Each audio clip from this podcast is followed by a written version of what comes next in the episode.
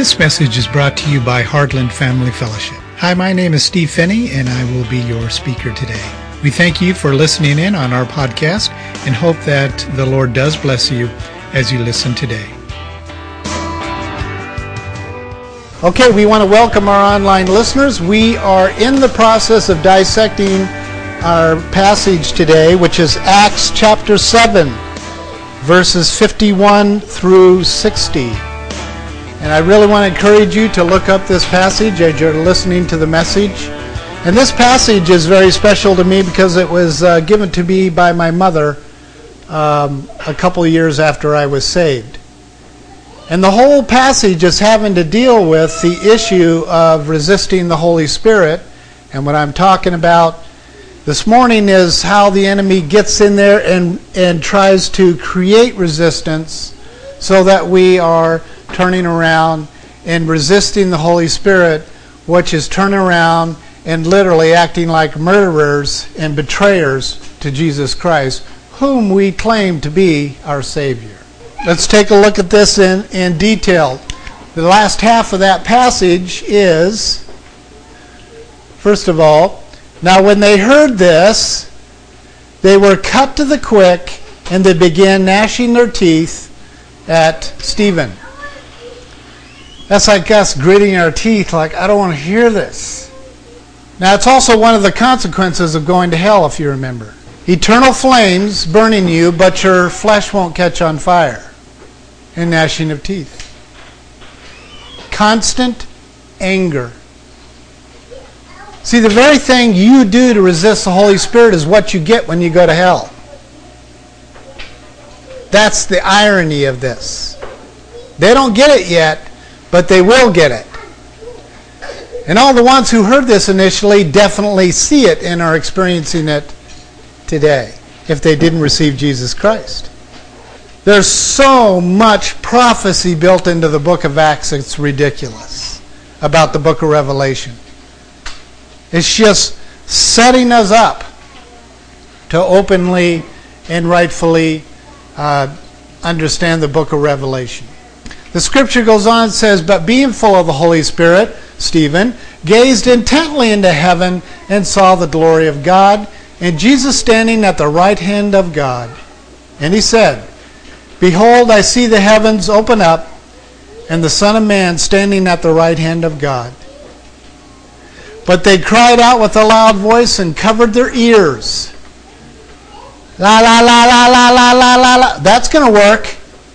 They're acting like three year olds. They think by putting their hands over their ears, it's going to stop the Holy Spirit from cutting them to the quick. You see, we don't have preachers like we used to. Remember those days when the circuit preachers would come into town and do revivals, and you would have testimonies of 10, 20, 50, 100 people getting saved in one tent meeting. Sometimes, if you talk to Billy Graham's people, those tent meetings would go on and on and on because people were so fired up about not catching on fire. Gone are those days. The worst form of resistance to mankind is complacency. You see, someone, if you brought a tent meeting in, you set up the tent, you bring in the preacher, he's preaching quote unquote hellfire and damnation, and he is just he's just throwing cleansing onto the people, and this cleansing hits them, and they literally go to their knees and beg and plead with God for healing. That's how it worked. That's what preaching used to do. No, now we have been covertly cuddled by sin. We have had our hearts covered with flesh. We are acting uncircumcised, which means there's an infection inside of us. And it slowly, just like infections work, slowly creating more destruction. So when viruses your body is not able to sustain and fight it off. You want to understand the supernatural? Understand your body. And that's out of Romans. God gave us the natural things to understand the supernatural. You can look at a tree and figure out how God works. Most people are too bored to do that today. They're coddled and cuddled with sin. Their resistance is covert, not overt. Back in the 40s and 50s, it was overt. I'm not going to go hear that preacher. See, God loves a cold sinner. They're easy to deal with. Or his wife says, Well, I'm going. Well, take your Bible and go. That's a hot one. But see, it's the lukewarm ones. See, he likes hot and he likes cold lemonade. But lukewarm, he spits them out of his mouth. You know, if I was Satan, God forbid, but you know, if I if I was Satan, I'd go, well, lukewarm's where it's at then. If he likes the hot and the cold ones, the cold sinners just say, No, I'm not listening to you. Well, you can just break that one down so easy, it's ridiculous. But the ones that kind of go, Oh, yeah, I prayed that prayer when I was seven. Yeah, I read my Bible every day. I go to church. We used to sit on the second pier, the closest to the window.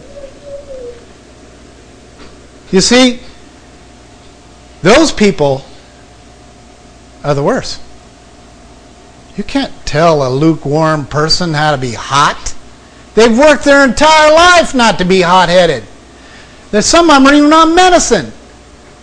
They go to anger management meetings, tell them to sedate, sedate, sedate, sedate, sedate, instead of being real. So you can ask them, What you so angry about, George? I just hate life. You see, that's real. You can deal with a cold person or a hot person. But the person who just can't be cleansed, they just don't want a bath because they think they're clean when they really stink. It's really hard to convince them they need a bath. Lukewarm. Stephen is dealing with a generation of hostile, cold unbelievers. And they do outward things when they don't want to listen. They don't sit there and listen to Stephen and go, he thinks he's something, doesn't he? Oh, he's talking to God now. So that's a lukewarm person. They use their intellect to control their anger. But you see, they didn't they weren't like that. They literally took their hands and went, ah! Shut this man up! Because he was hot. So hot they were being fried and seared in their conscience. They were, he was creating resistance where they had to make a choice of resisting the liar and obeying the truth sayer or resisting the truth sayer and submitting to the liar. That's what Stephen was doing. Oh God, please bring that kind of preaching back. Then falling on his knees, he cried out with a loud voice, Lord, do not hold this sin against them. Having said this, he fell asleep. The term fall asleep is a very curious term, particularly used by Jews. I don't know if you know this piece of truth or not. But the Jews believed, and they do to the very end, by the way. They don't change this belief because it's in the book of Revelation when the two final prophets have to let their bodies lay dead in the street. So, Deborah, how long does the two prophets lay in the street? Four days. Four days. Why is it four days? Not historical. You can prove me correct by literally looking at Orthodox Jew doctrines. They believe it then back then, they believed it in the final hours because the two prophets have to let God has to let their bodies stay dead in the street four days. Why four days? Is because three days they believe that their spirit still stays close to their body. The reason why he didn't put someone in the tomb or in the grave or in the ground until after the third day or really the turning of that day is because of what I just said to you. You might not believe your traditions, but your traditions will win a hundred times down. It's the way it works. The Jews believe you are asleep for three days. It's the way they describe this three day period. And so when Jesus stepped in to raise someone from the dead, and he says to these gals, For he is only asleep. But the way Americans would define it is he was dead as a doornail. Jesus too honored this three day period. His crucifixion, his burial, his resurrection honored this three day period. This is not something that is from some country's culture, even the Jews. This is something from God. No, there's no evidence and there's no scripture that says that spirit is still inside of that mortal body. But that's when you hear the term falling asleep or they are asleep versus they are dead. That's the separation mark. And God wanted those two prophets, is wanting those two prophets, to lay in the street past three days so the Jews, when, they, when God raised them from the dead, the Jews would not consider them, oh, he was just asleep. They were just asleep. That's why. We're going to talk a lot about that in our series of Book of Revelation. A lot of misunderstandings because people don't understand Jewish customs, which happen to be how God does things. So this is critical. He fell asleep. His spirit was separated from his body. Now we don't know what happens after that. I know people write books about it.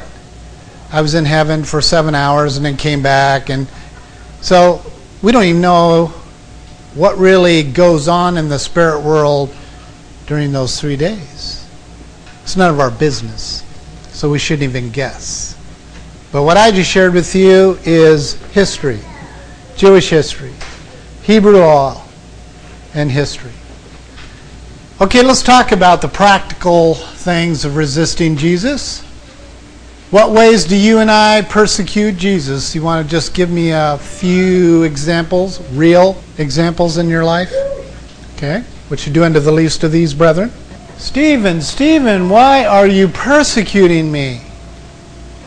You can do your own uh, word uh, study on the word persecute or persecuted. I'd really encourage you to do that because you'll be blown away if you are an indwelt Christian. There's no way you cannot be impacted by the study of the word persecuted. It means resisting. Stephen, Stephen, why are you resisting me? It's not this. It's I'm resisting him. Resisting is slapping Jesus. Yes. But he says, Stephen, Stephen, why are you resisting me? Life is so easy. It just flows. Just listen by the hearing of your ears of the Holy Spirit and just live it.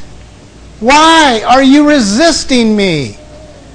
Why do you have a hard time just obeying when I freed you to obey? That's what's being said. Self righteousness stinks like a half dead body. You're not quite dead, but you're rotting from the inside out from this infection. And you stink to others. That's what a resistant Christian's like. It's like, why are you living like this? He's already provided all the answer, the healing ointment. The, when people say, oh, pray that I am healed or whatever, I'm like, you're already healed. You just have to embrace the kind of healing that God chose to give you. If it's physical, praise God. Few get that. If it is psychological, emotional, everyone gets that one. We pray for things we've already been given the reveal to. God pulls the curtain. You're standing with your back to the miracle and you're praying, oh God, please. His Holy Spirit takes the words up to the Father as we know. And you're praying, oh Lord, please heal me of this, whatever thing it is you're going to put in the blank. And, and the Holy Spirit is going, turn around. Turn around. You see, in my mind that picture of crucified with Christ, when I pray, I see it in my mind. When I'm singing this song this morning and I close my eyes, I see that dark flesh man on the cross. And all Jesus is saying is, Stephen, turn around. I already did this for you. But you just want a certain kind of healing. You want the cancer to go away. You want to grow the leg longer. Most people don't want to embrace the reveal. It's resisting the will of God. It's already done. And we spend such labor in, oh God, please. But you know what? God understands when we act like four year olds. He's okay. He's all right with it. He doesn't reject us. Okay. It takes time. God's got to grow us emotionally to the point of being like Paul when Paul dared to pray three times that it might leave him alone. Three times. I would have prayed that in an hour, if not five minutes. That is a man of faith. And what did Jesus do? This just blows my mind. This is day in and day out and day in. Read the chapter before that passage, the thorn of the flesh passage, and you'll see what I'm talking about. He went through a list of being shipwrecked and beaten times without number and on and on and on and on. And he wanted this it, this messenger of Satan, a demon, to leave him alone. So three times he prays about it in his entire ministry, at least from what we can read. What's the Holy Spirit do? Well, this is such a significant moment. Who shows up? Red letters. If you get a red letter edition, this is in red. Jesus shows up personally and says, My grace is sufficient for you. It wasn't a two hour discussion. And what was Paul's response? Now, that is a, a short statement. But if you know the Word of God, it's one of the most powerful ones in the entire New Testament. Paul, my favor is all you need. That's what he's saying. Why do you want their favor? Why do you want to brag? Because he said a few verses before that, I'm the greatest among all braggers. It, you have my favor? Pretty much ends right there. No, what Paul does, probably has a flashback of this thorn in his flesh, and then he very quickly says, Well, I'd rather boast in my infirmities so that the power of God will be known. So when I hear someone who's praying me, pray for complete healing, really pray hard for this healing, or and they're just working and working it. And then Jesus just saying, you got my favor. What else do you need? Nothing. And so when you embrace that, that truth and let it wash over you, your conclusion is, well, great. I'm going to boast about my infirmities in. Infirmity means physical attack, but it can be spiritual, mental, whatever. It's whatever the messenger of Satan's doing to you. You don't pay attention to the demon, you pay attention to the glory of God. Start talking to God, Jesus who's seated at the right hand of the Most High. It's coming at you. Rocks are hitting you. Just talk to the favored one. When you're trying to get advice out of people, sucking it out of them uh, to, to, to, for answers of stuff that's already been given to you, you're even younger than three years of age, spiritually. You see, you just need to do what you're told. Jesus just came and said, My grace is sufficient for you, for my power is perfected in your weakness. Well, then that's what I'll brag about. that was his conclusion. Well, th- well, then that's what I'll brag about then from here on out. That I limp, I've got very little muscle left on my back. Can you imagine the physical condition this man was in after being beaten times without number?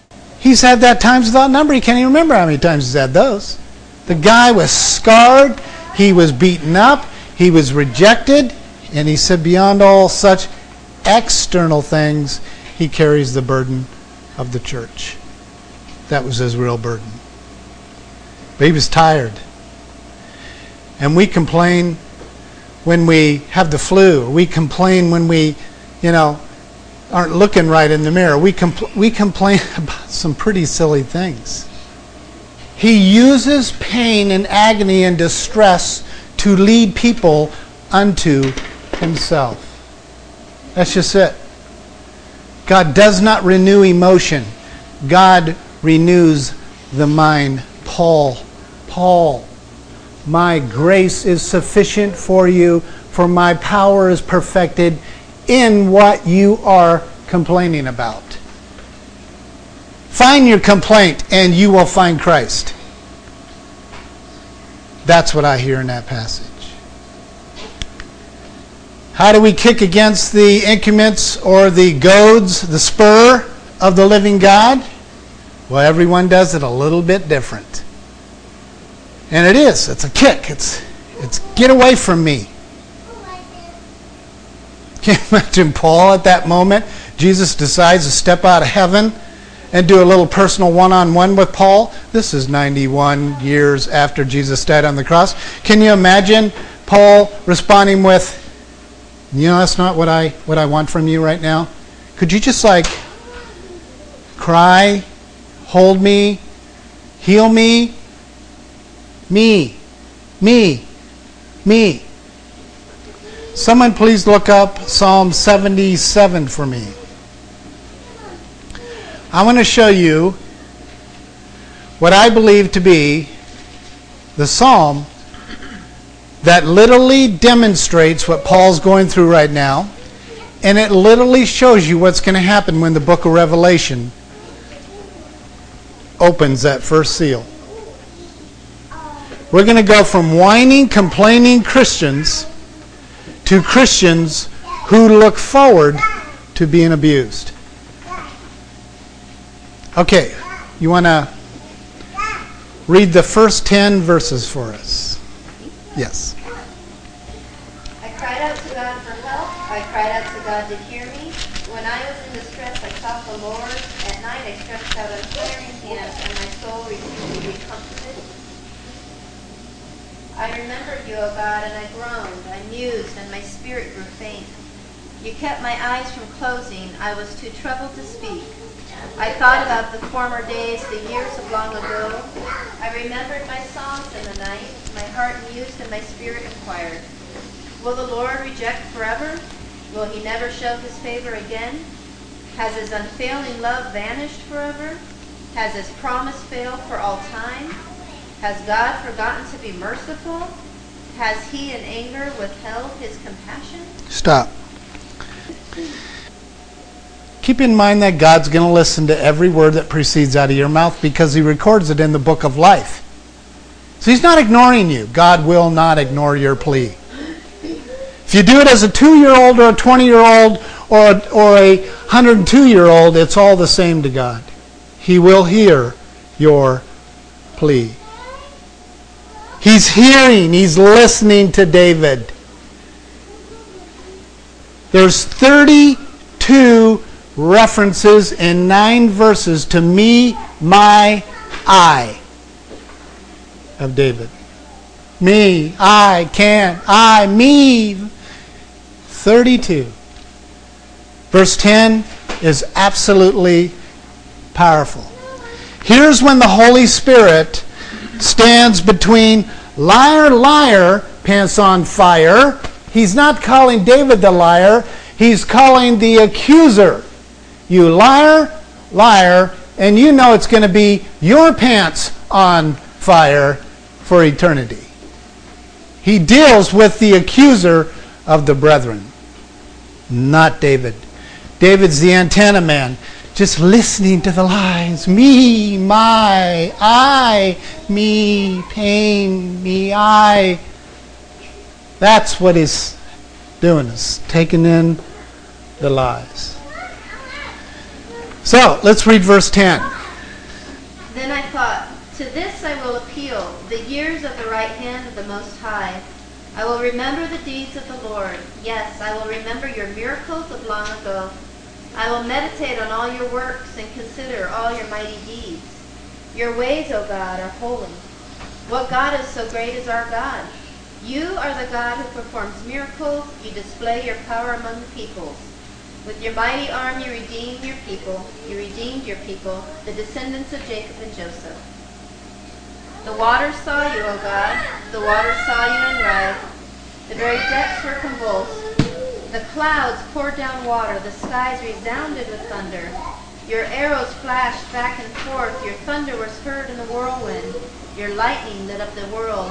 The earth trembled and quaked. Your path led through the sea, your way through the mighty waters. Through your, though your footprints were not seen.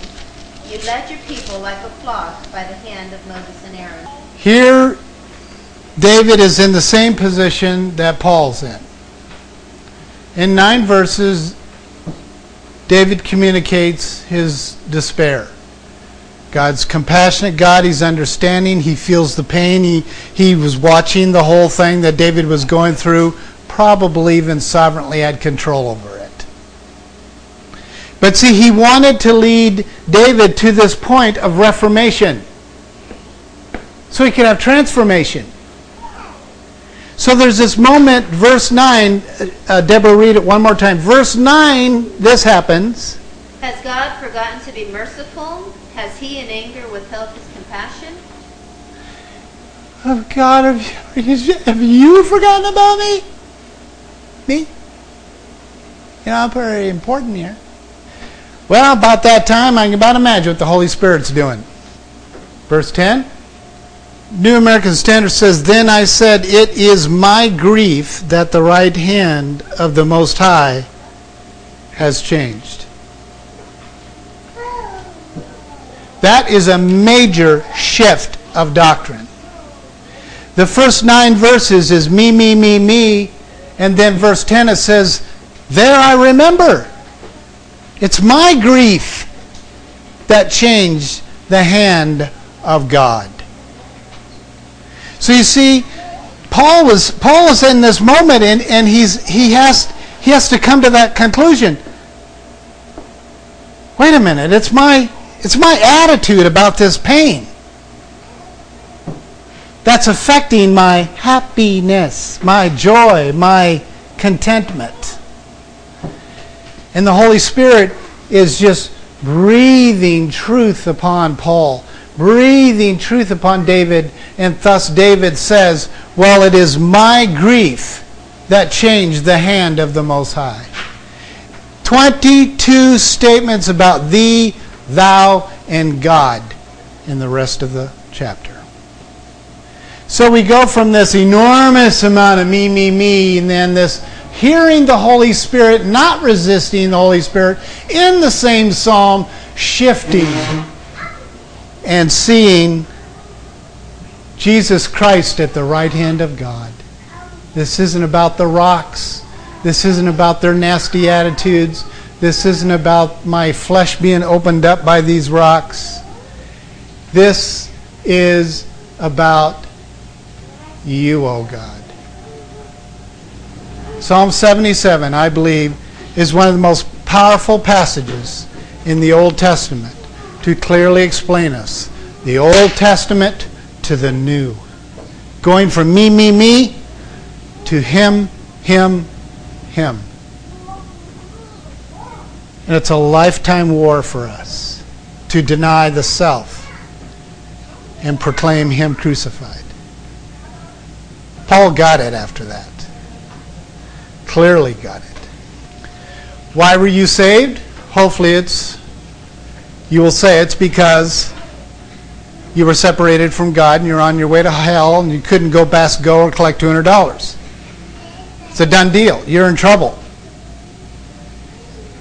You need to be taken out of the lake of fire, potentially, and put into the living stream.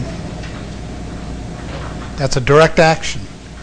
And that was done through the passageway of co crucifixion.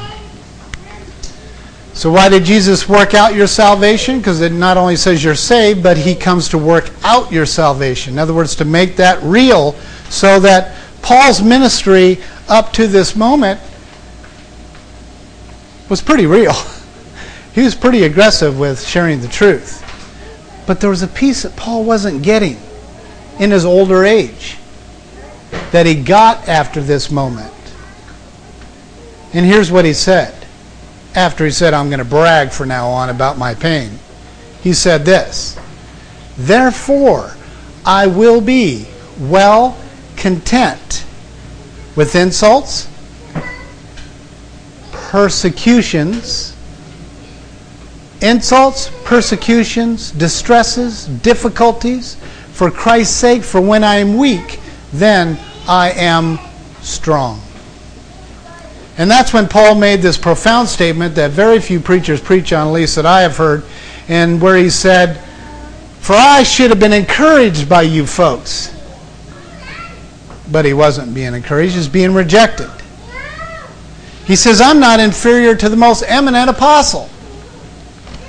Meaning, pick the best apostle on the face of the earth, and he's saying, I'm not inferior to you. The guy knew his job, he knew how good he was. But then there's a comma. And then he says, even though I am a nobody. See, Paul had to realize at this moment to get from here to here, he has to be a nobody. You already have my favor, Paul. Isn't that enough? Anytime you try to prove you're something, you deceive yourself. Paul was still suffering with a little bit of deception there. And he made his switch. Now he's content. Insults, persecution, distress, difficulties, whatever it is. Why did God deliver you? Acts 26, 17 and 18 says, Rescuing you from the people and from the Gentiles to whom I am sending you to open their eyes so that they may turn from darkness to light, and from dominion of Satan to God, that they may receive forgiveness of sins and an inheritance among those who have been sanctified by faith in me. It's the only way out. You can't go get a degree on this. Well, I guess you can nowadays. You can't memorize this scripture and have it work for you. It's through the cross. Stephen, just turn around. Oh, yeah. You know, you have to relax to die. Do you know that's the principle of the cross? Once you start relaxing and you lose strength to hold yourself up, you suffocate. Permissible suffocation. It's finished. As long as you got strength, push yourself up. Stiff necked. You won't die. Oh, you will sooner or later. Because everyone dies. All three deaths. But while you're there resisting, I'm not going to die. I'll show how strong I am. You can't reject me. I'm Son of God. No, it's you just settle into death. Then you're going to find life very soon. Now, ministering this to others. So, ministering the Word of God, but we will devote ourselves to prayer and the ministry of the Word. It's the only two things you can rightfully put on your brochure prayer and the Word. That's pretty much it, Paul. I mean, come on, it's got to be more complicated than that. Shouldn't we start a 501c3 or something to get this thing ramped up? Or it's just, that's it. Is it enough? Not for most of us. Testifying of the gospel. But I do not consider my life of any account as dear to myself, so that I may finish my course and the ministry which I received from the Lord Jesus, to testify solemnly of the gospel of the grace favor of God. Now Paul can take the favor that he knows he has from Jesus, and it's enough, and do exactly that. It's not about me, is it, Lord? No. Ministry reconciliation. It's the only ministry mentioned in the New Testament. Now, all these things are from God who reconciled us to himself through Christ and gave us the ministry of reconciliation. It's an accounting term, and the accounting term is to bring it to an account where it actually balances itself out with what you're comparing it to. The purpose of ministry is to glorify God. 2 Corinthians 9:13 tells us because of the proof given by this ministry they will glorify God for your obedience to your confession of the gospel of Christ and for the liberty of your contribution to them and to all. When Stephen was standing there and he was suffering all this distress and persecution and difficulties, he turned his focus away from the pain and he put it on the glory of God. And he fell into rest and fell asleep. See, death always follows contentment, good and bad. If you're content in your sin, you're going to die. See, if you're content in dying for Christ's sake, you're going to die. So why you resist? Why do I resist? Now the question almost becomes silly. So you are called to fulfill your ministry. Take heed to the ministry which you have received in the Lord, that you may fulfill it. And you can translate that out as take or listen carefully to the ministry which you have received in the Lord that you may walk it out, fulfill it. You won't be able to fulfill your ministry if you cannot endure hardship. As it says in 2 Timothy 4 5, another one of my favorite passages, is But you be sober in all things, endure hardship, do the work of an evangelist, fulfill your ministry. Whenever I come into distress and difficulty, like I already got some rejection on the the pastel of co-crucifixion, and that stuff strikes me personally. You know what I mean? So if I hear a comment like, you're defacing the face of God, or, you know, blah, blah, blah, I could say, oh, you don't know my heart, you don't know what I'm trying to communicate, or you don't know the power of the cross. But no, I take it personally because it, it's with this hand and what was going on in here, my whole life's ambition as a Christian, and everything's being wrapped up into this work. And so, it, just using this as an example, the Lord showed me this week that is what He experiences when His bride for His Son is insulted. He has worked at forming this bridal member and worked and worked and worked so that He could present this bride to His Son. And when His bride gets insulted and assaulted, he will take vengeance. And of course, as you already know, that's what the second coming is for. So when you take vengeance, when you resist because you don't like rejection and difficulties, hardship, you're trying to speed up the, the ordained sovereign plan of God dealing with your oppressors. And you mess with that, you can mess with the face of Satan. He's more than willing to have you think that battle can be won today. And it can't. Didn't work for Paul when he demanded it, and it is not going to work for you, just like it didn't work for David. You might as well do a verse 10. This is my grief that the right hand has changed.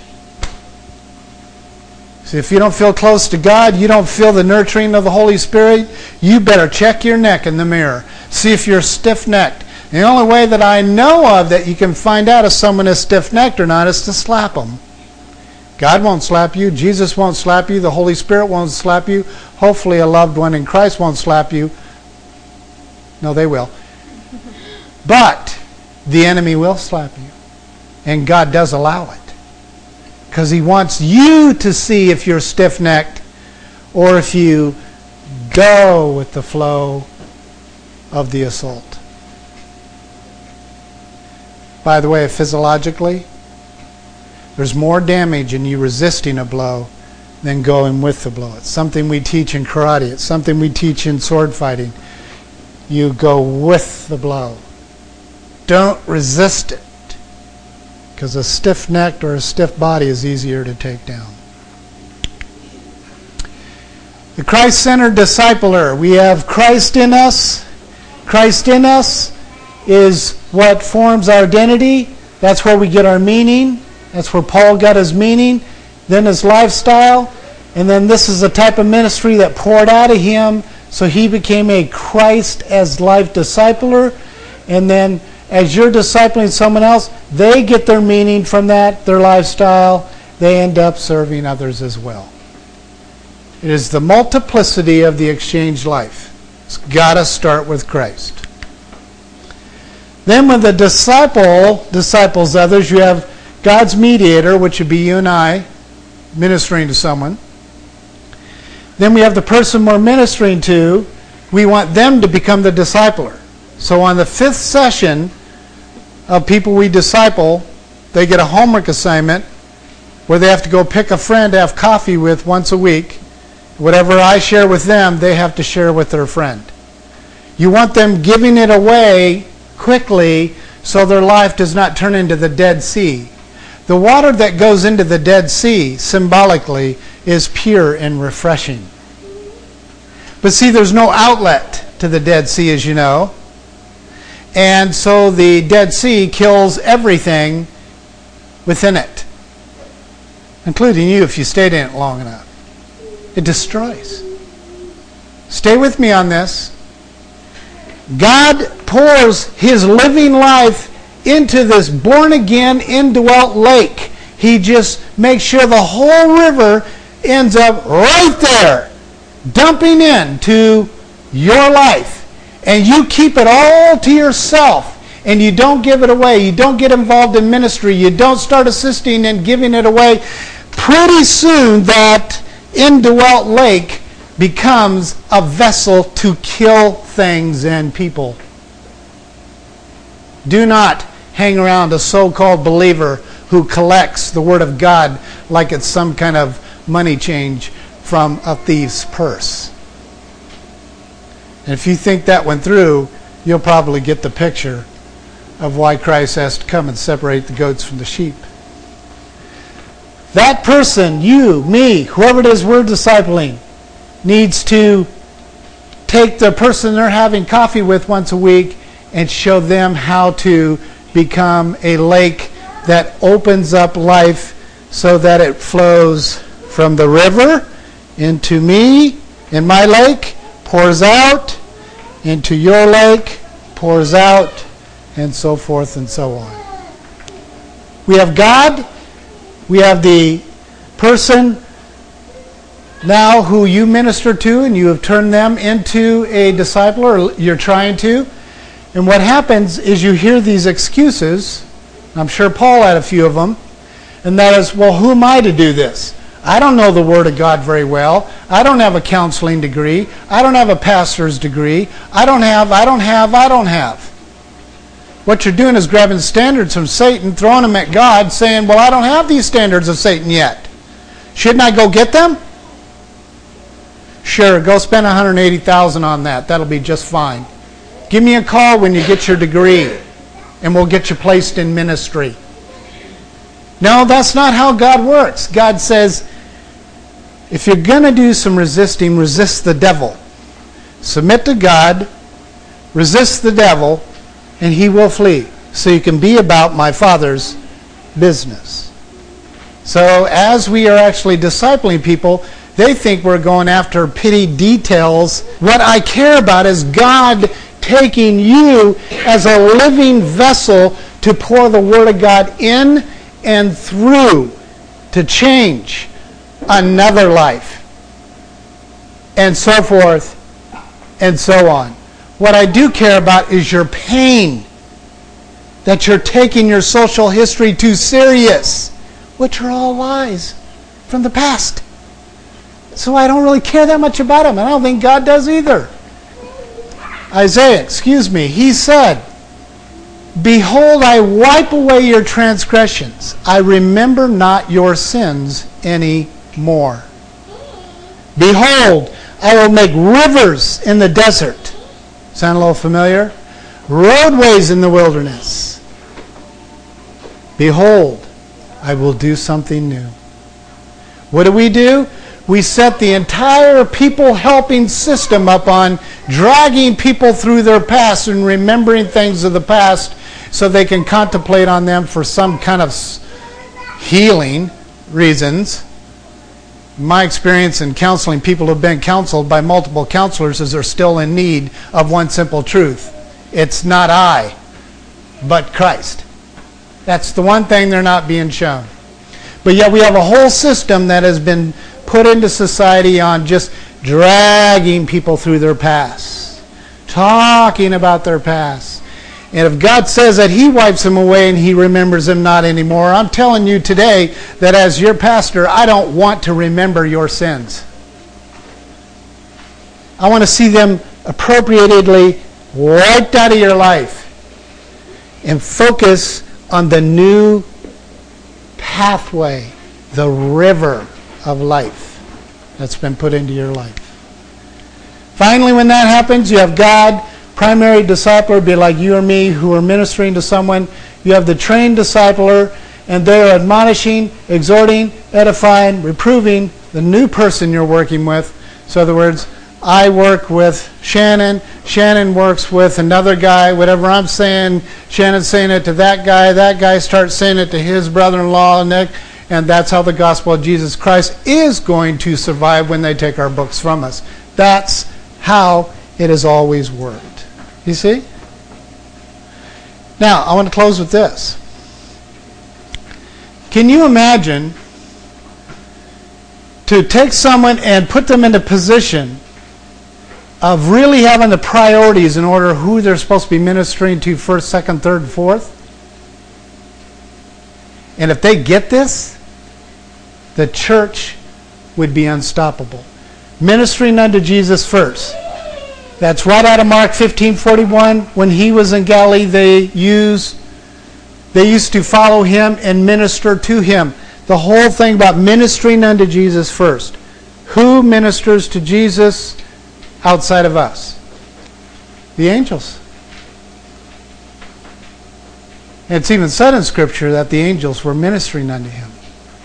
It's all they do for eternity is they minister to him. Minister is not counseling. Ministry is supplying every spiritual need. So we are to do that with Christ. honey, honey, husband, what do you need today? What do you need that I can take care of so that you can be about your father's business? That's what a wife does. Bride of Christ, what do you need? clean floors, wash your feet. What, what, what do you need? Well, now that you brought it up, I do have a few items for you. Minister to the minister. You see, when I travel and have traveled, I like to take one person who is watching my backside so I could stay focused on ministering to the people. They're always praying for me, they're interceding for me quietly before the throne of God so that I'd be able to minister. And I've done the same thing in traveling with someone who I am the student and they are the minister. That's our job is making sure everything's taken care of, detail around the person so that the minister can do the job ministering unto Jesus. He gave us church structure like this elders, deacons, followers. Deacons are to do all the cleanup work, set up work, tear down work, feeding, clothing, the whole nine yards, running the, running the change purse, everything, so that the elders can minister unto Jesus. And then minister with your gifts. We're going to be spending some time on that down the road. And then minister unto the body of Christ. What we have the tendency to do is ministry to the body of Christ first before the unsaved. A newly convert is far more ambitious to work than one who has already been saved. It's proven. If you're interested in learning more about our fellowship or other family integrated fellowships, please log on to our website. That is www.heartlandfellowships.org. We thank you for joining us. Get yourself in a bind, lose a shirt off your back. Need a floor, need a couch, need a bus fare.